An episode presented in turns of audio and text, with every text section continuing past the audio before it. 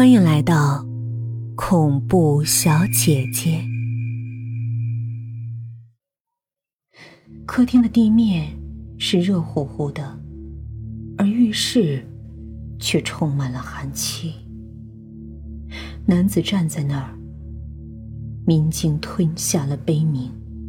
男子用可怕的表情看着明镜，明镜无法停止的咳嗽，脸变红，胸变麻，勉强压住咳嗽。男子后面半开的浴室门进入了明镜的眼里，浴室地面是一片黑红色。你，你怎么在这儿？男子问道。哦不。是丈夫问道：“这是明镜想问的话。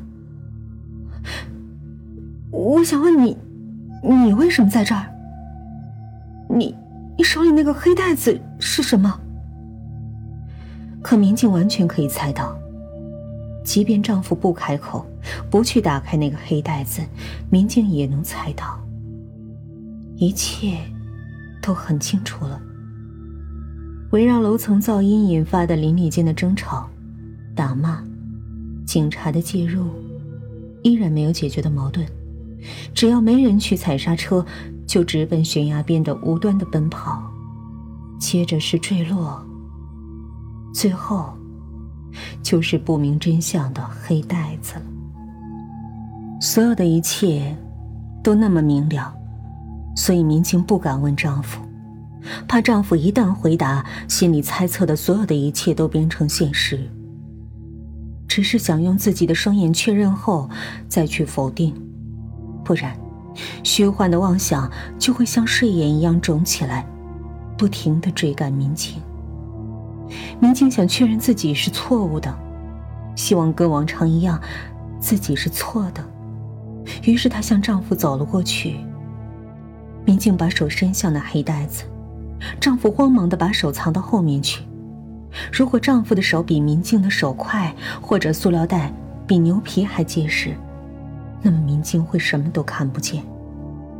但是明镜的手比丈夫的手还快，塑料袋就像手指一样被撕破了，从塑料袋的裂口掉出了里面的东西。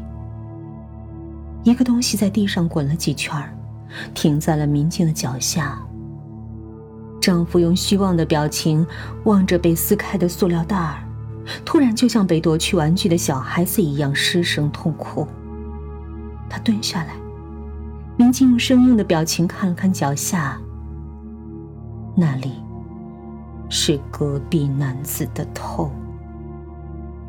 被砍下来的男子的头跟活着的时候一样，瞪着眼睛，用全都是黑眼珠的两只眼睛看着明镜。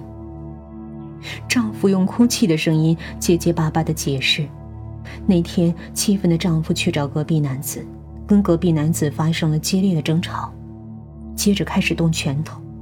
厮打的过程中，丈夫推了一下隔壁男子，结果，那男人再没起来。丈夫说，一开始并没有杀死对方的打算，双方相互僵持时，也没有想杀对方。”丈夫就像是站在法官面前的被告一样，主张自己是无罪的。然而，毕竟是杀了人。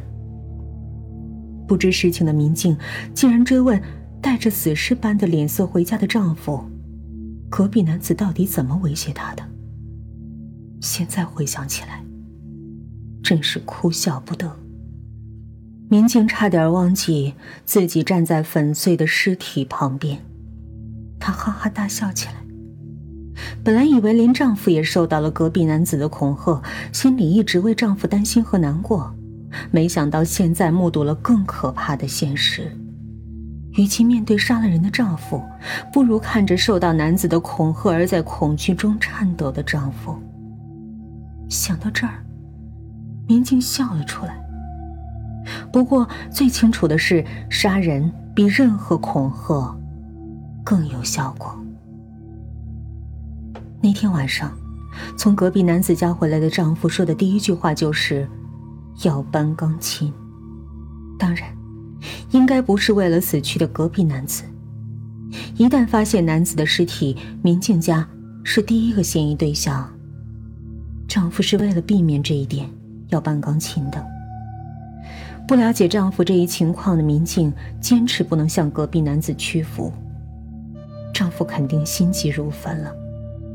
最后，丈夫决定处理隔壁男子的尸体，并在今天冒死爬过了阳台。民静蹲了下来，俯视着隔壁男子的头颅。男子的嘴动了。他说：“现在你知道了，我不是说过要惩罚你吗？”民警左右摇晃着充满眼泪的脸。他说：“他不知道。”民警无法相信，为什么自己身上发生了这种事情？为什么这个男子头颅在自己的脚边乱滚？民警的脑子无法理解这一切，民警只是放任孩子们自由的弹钢琴而已，只是厌恶干涉他人私生活的男子而已，只是嫌搬钢琴麻烦，没有搬而已。然而，这代价太大了，丈夫变成了杀人犯，民警得了神经衰弱，快疯了。现在他竟然听到了死去的男子的声音。那砍掉的头颅，竟然开了口。迷迷糊糊的民警意识到，丈夫和自己今后的生活将完全不同于过去。就算是努力步入和以往相同的日常轨道，电话铃声、门铃声、陌生人的接近等等等等，都会让民警魂飞魄散。因为不知道尸体何时会被发现，需要时常注意新闻报道。看到警灯，也会心脏停止跳动。那简直是地狱般的生活，是男子死后留给他们的惩罚。民警俯视着男子的脸，想问你究竟要什么样的结果？然而，民警无法问，因为他在懊悔，懊悔变成了痛苦。男子的脸上漂泊着泪雨。男子的脸仿佛马上就要瞪大眼睛提出抗议。不过无所谓。明镜想见他，见面后向他发泄愤怒，请求原谅。明镜没有停止哭嚎。不，他是无法停止。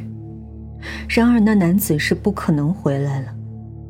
昨天还觉得男子通过观察眼看着外面，耻笑自己，但现在。